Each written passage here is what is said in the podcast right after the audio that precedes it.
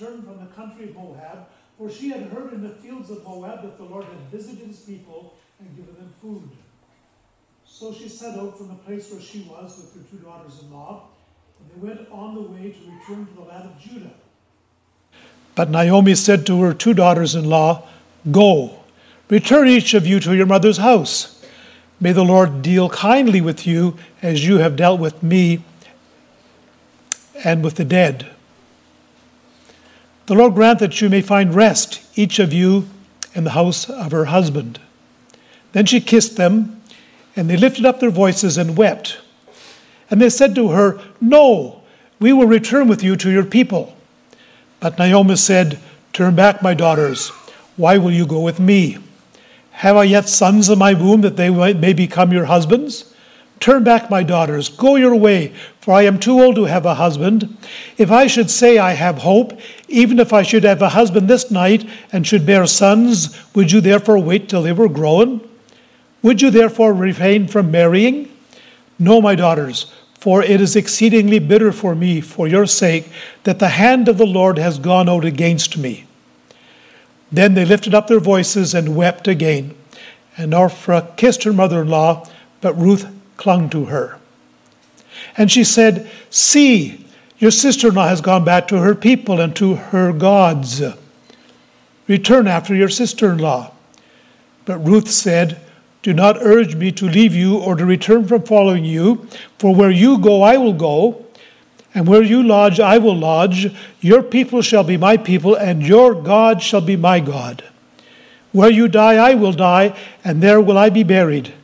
May the Lord do to me, may the Lord do so to me and more also, if anything but death parts me from you." And when Naomi saw that she was determined to go with her, she said no more. So the two of them went on until they came to Bethlehem. And when they came to Bethlehem, house of bread, when they came to Bethlehem, the whole town was stirred because of them. And the woman said, "Is this Naomi?" She said to them, "Do not call me Naomi, pleasant. Call me Mara, bitter. For the Almighty has dealt bitterly with me. I went away full, and the Lord has brought, Lord has brought me back empty. Why call me Naomi when the Lord has testified against me, and the Almighty has brought calamity upon me?" So Naomi returned, and Ruth the Moabite, her daughter-in-law, with her, who returned from the country of Moab, and they came to Bethlehem at the beginning of the barley harvest. Courage at the crossroads of time. Short outline, we could have an introduction. We're going to look at a very bad decision. Looking at on the way back home, a wonderful conversion, and a conclusion. Um, the author of this book is, according to Jewish tradition, is Samuel, who also wrote the book of Judges, and this book of Ruth is very closely tied in with the book of Judges. And we have to understand these books together. Um, verse one says, "In the days when the judges ruled," so uh, the story of Ruth is kind of backing up to the book of Judges, probably in the time of Gideon, if we look at the genealogy, some twelve hundred years before the birth of our Lord, two hundred years before the birth of David. And it was during a period of disobedience, rebellion, terrible apostasy in Israel.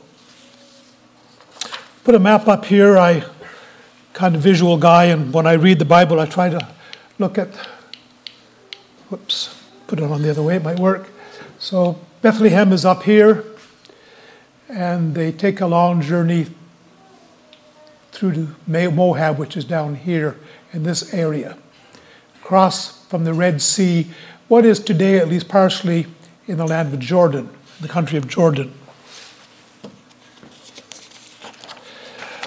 Uh, Ruth is placed between Judges and First and Second Samuel. It forms the transition between the time when Israel was being ruled by judges and then being ruled by kings, and it explains the genealogy of King David. It took place during the time of Gideon, a time of regional judges. Um, so these regional judges were replaced by an overall king, and Ruth is a transition.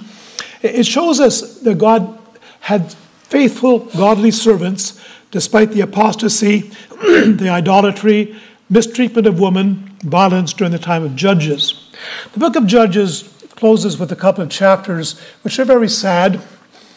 It shows how a woman, the concubine of a man who was traveling, was gang raped, killed, and then her boyfriend or whatever he was cut her up, cut her up into pieces and sent pieces of her body throughout Israel. And then there was a tribal war, and the whole tribe of Benjamin was almost wiped out. Um, terrible, terrible time. Um, we look around us today in the world in which we live, and sometimes we think it's awful hard. I have grandchildren. I see them growing up and wonder what type of world they're going to be in when I leave uh, this world if the Lord doesn't come back. But the book of Judges tells, the book of Ruth tells us that despite those horrible times, God still had godly servants. The heroine of this story is not a Jew. She's a Moabite, and Moabites were despised by God's people. Remember the story of Balaam? God's people were going to go through Moab on the way to the promised land, and uh, the king of Moab was afraid of them, and he went out to the east, and he hired Balaam, who was supposed to be a prophet, to prophesy against the people of Israel, and he tried, and it didn't work. So, um, in the rest of the story we'll see later, but the Moabites were not allowed to enter God's temple to the tenth generation. That's how much they were hated. Ruth is um, one of many Old Testament non-Jews who experienced God's grace. It was always God's will that his called out Old Testament people, the Jews, should be a light to bring other peoples to him. And it's also God's will that we who are members of his church, we who are God's called out New Testament people, we should be a light to bring others to him. That's part of the meaning of the story of Ruth. Ruth is only one of four women in our Lord's genealogy in Matthew chapter one, and I find it fascinating. Rahab was a Canaanite and a prostitute.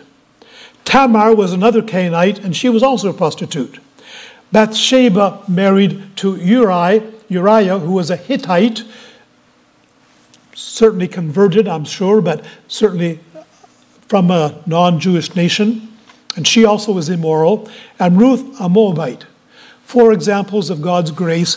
Four non-Jews who came to Yahweh in the Old Testament. I'm putting on the screen here the order of the books in the Hebrew Old Testament. The Jews put together the Old Testament by what they thought to be the subject, the themes of the books.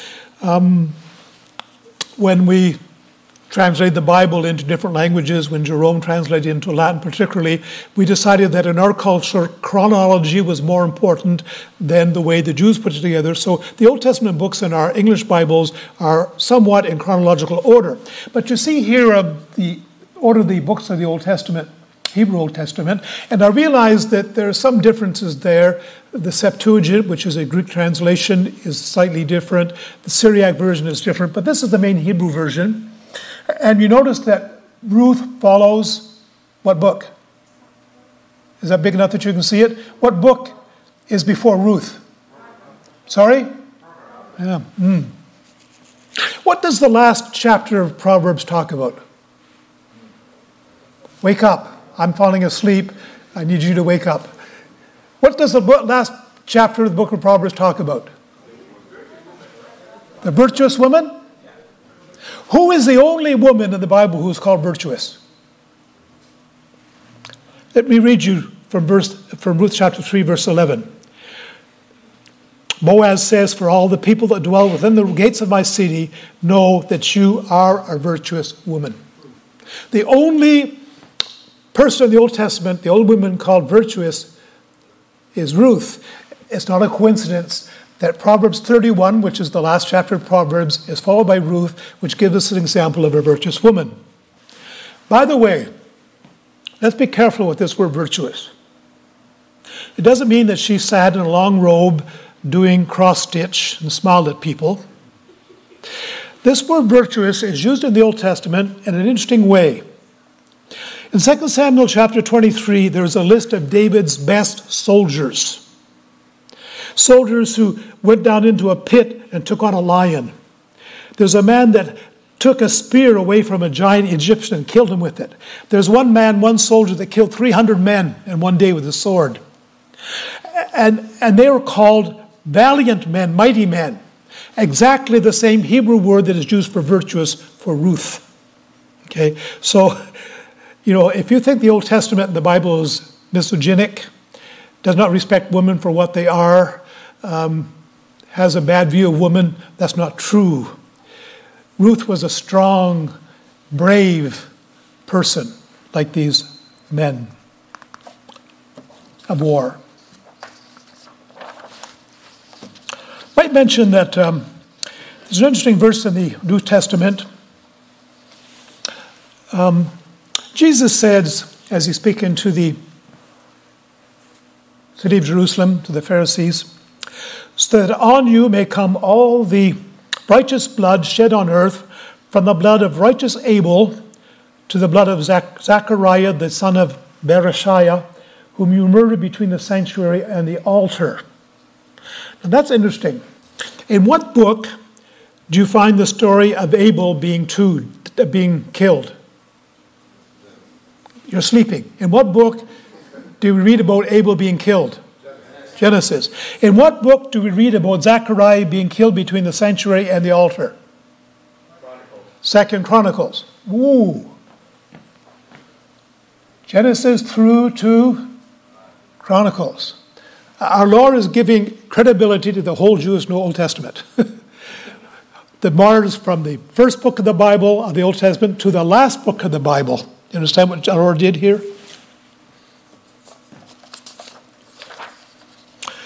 Talking about the Moabites, um, they lived to the south of the tribe of Reuben, to the northeast of the uh, Dead Sea, and I'm sorry, that's a mistake, to the southeast of the Dead Sea. Um, they originated in the incestuous relationship between Lot and his daughters.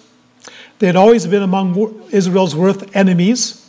Uh, Balak, their king, had hired Balaam to curse Israel, and when that didn't work, he sent out the daughters of Moab to seduce the Israelites and to lead them into immorality and idolatry, and that caused a great plague on the children of Israel.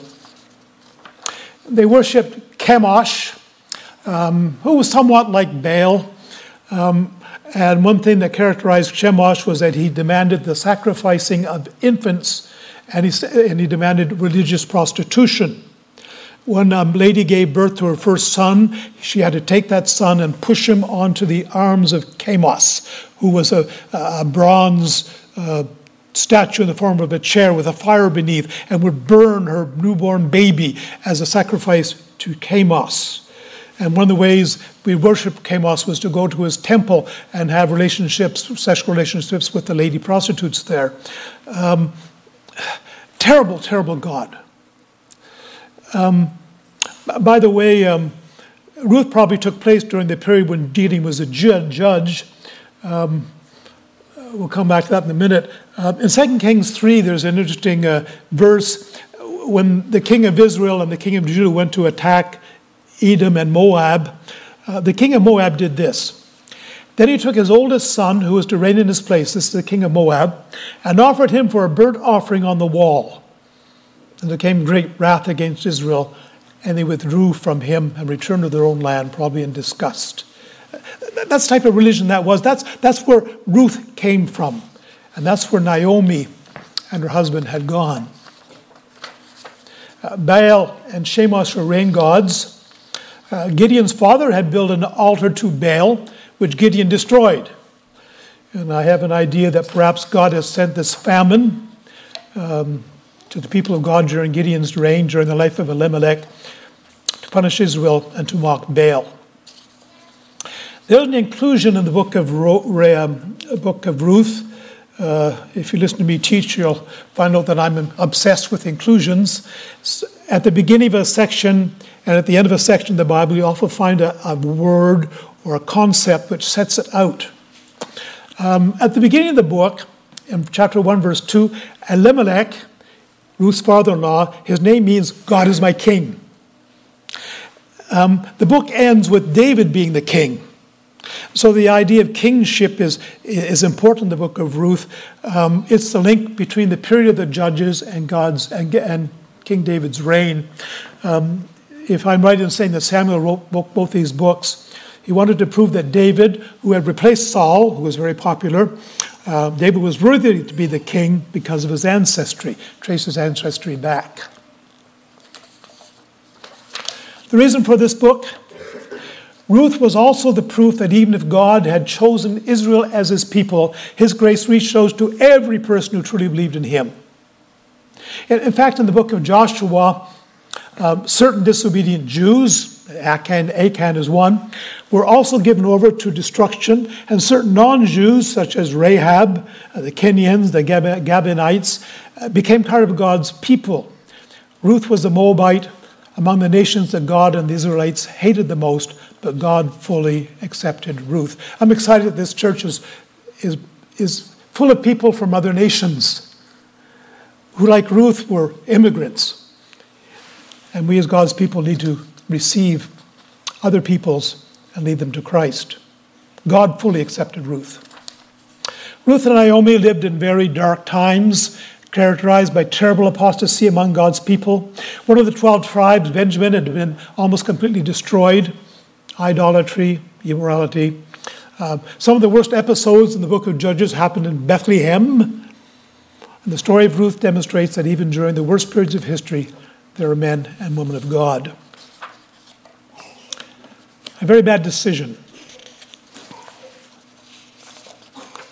God had given the promised land to his people to dwell in. Uh, today God dwells in our hearts. He dwells in our hearts through the Holy Spirit. We can worship him everywhere. During Ruth's time, uh, God dwelled in the tabernacle between the cherubim on the Ark of, the Ark of on the Ark. Um, and, and they had to go to that one place to worship him. Elimelech was therefore dis- disobeying, uh, dis- disobeying the Lord. By departing from his God, from his people, from his land, he made it impossible for his family to worship the true God. Fathers, leaders of families, don't make decisions that stop your people from worshiping the true God. I'm going to say something personally here. Um, I live in the city of Three Rivers, where when I went there, there were four paper mills and three iron mills and three aluminum mills and a magnesium mill, and everybody worked shift work. That was the way it was. Um, but it always bothered me when I saw parents who would send their fourteen-year-old children, or allow their fourteen-year-old children, to take a job which meant they could never come to church. If I were to sit down and, and try to correlate the ones that worked every Sunday against the children who never followed the Lord, it was very, very interesting. Very, very interesting. Um, one of the most important things you can do as a father, as a mother, is make sure your kids go to church on Sunday with you.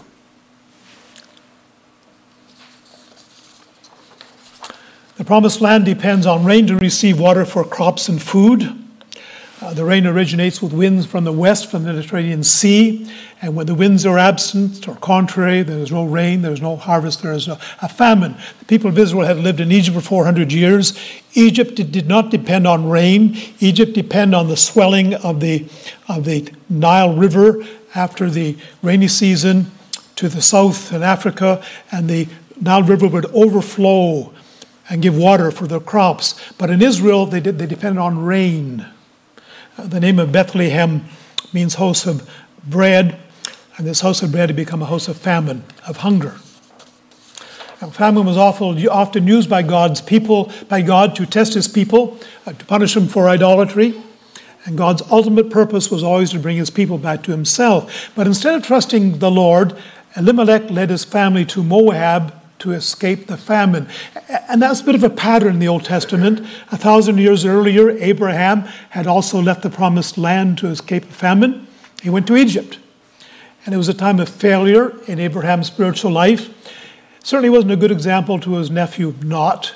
Um, Mom and Dad, the young people in your life will see your failures and they'll copy them and they'll go farther away from the Lord than you have. Remember that. Terrible responsibility. Uh, Isaac, Isaac, Isaac, okay. Isaac escaped to, to an adulterous culture during a famine, fell into sin when he was there. Jacob, too, brought his family to Egypt during a famine in the Promised Land.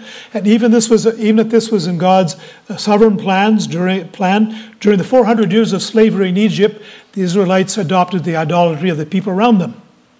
This wrong decision by Elimelech brought God's judgment out to him and his family. He died. His sons married Moabite and idolatrous woman. His sons died young, and his wife Naomi was left in extreme poverty and without hope. In those days, a woman who had no husband and no sons, had there was no welfare, no Canada pension, no Quebec pension. She starved, perhaps went to prostitution, the only, the only trade she could do as a woman.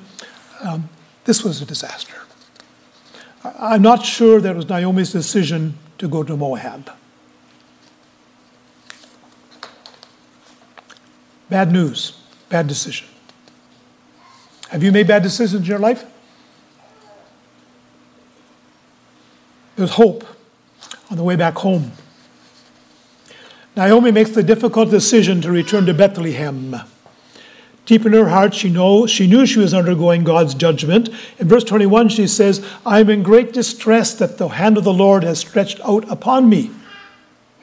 What is she going to do with her two widowed daughters-in-laws? She can't provide for them. If she returned to Bethlehem with two Moabite daughters, uh, that would be disgrace.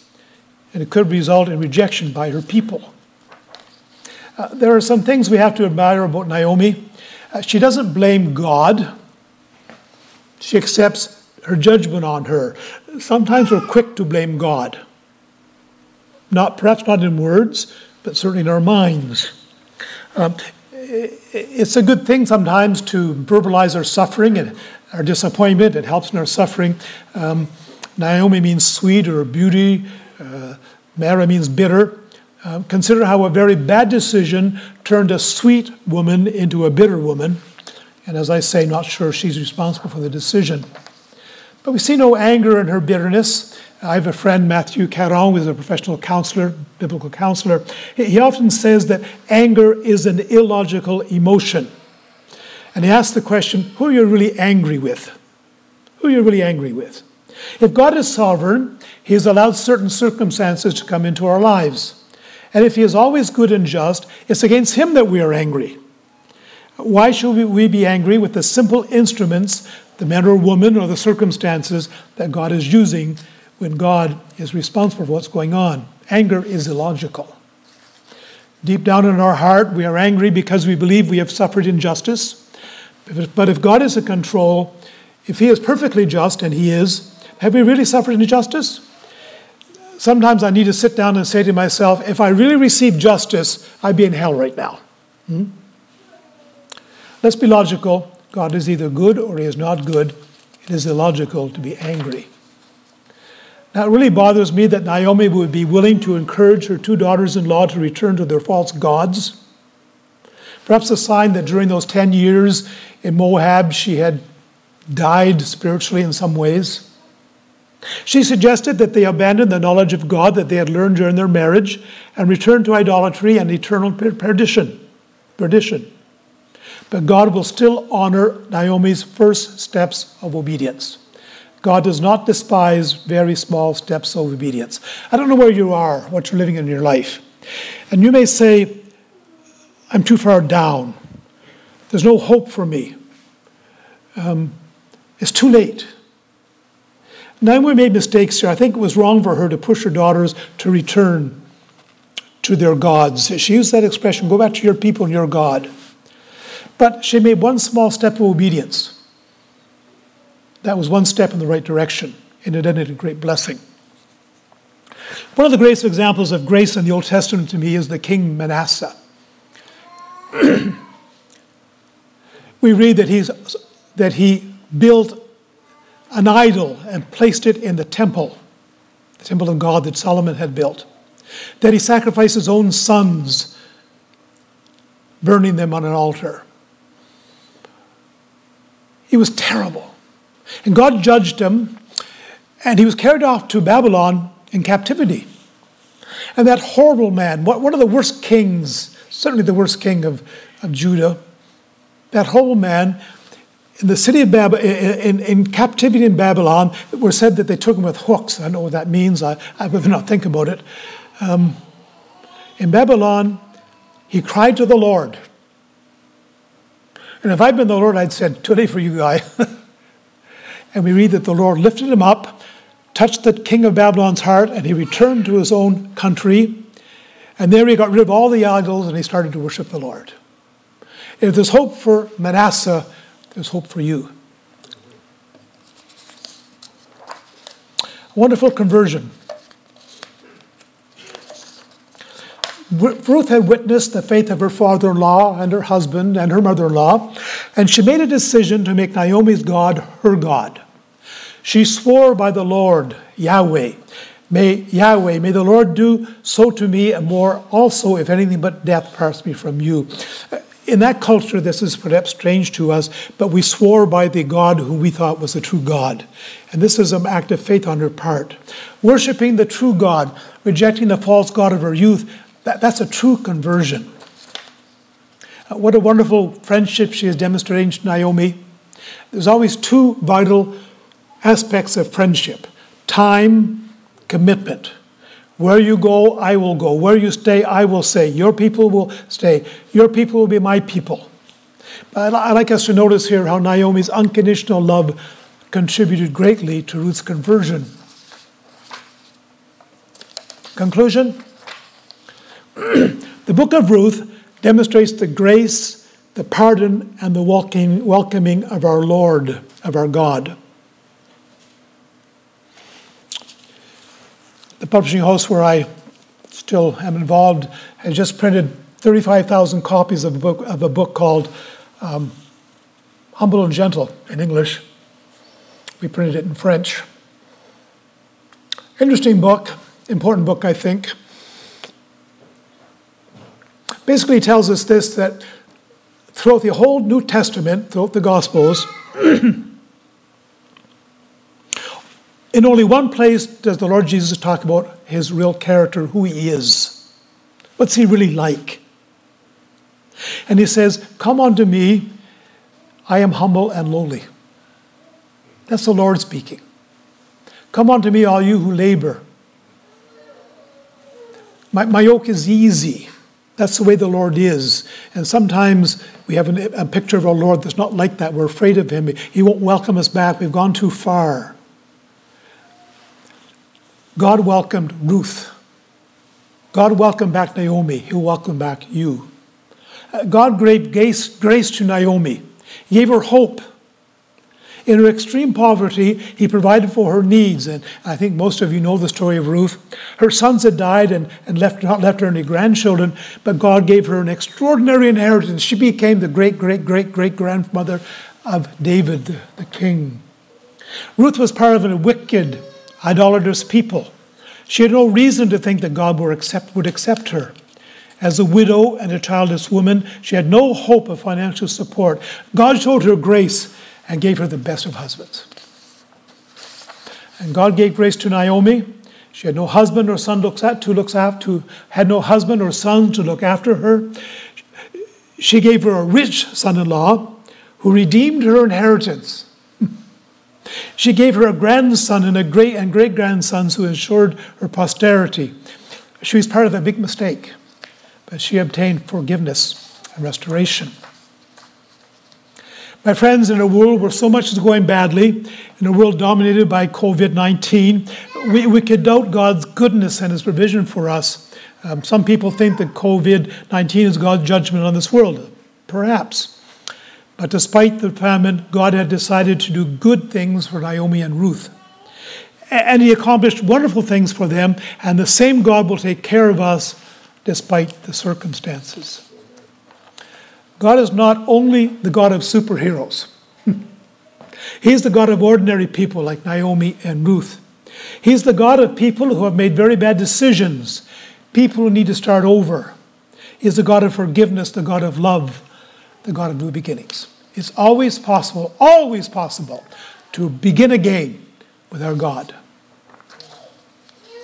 When we think of Ruth's conversion, uh, it's not our arguments that bring people to the Lord.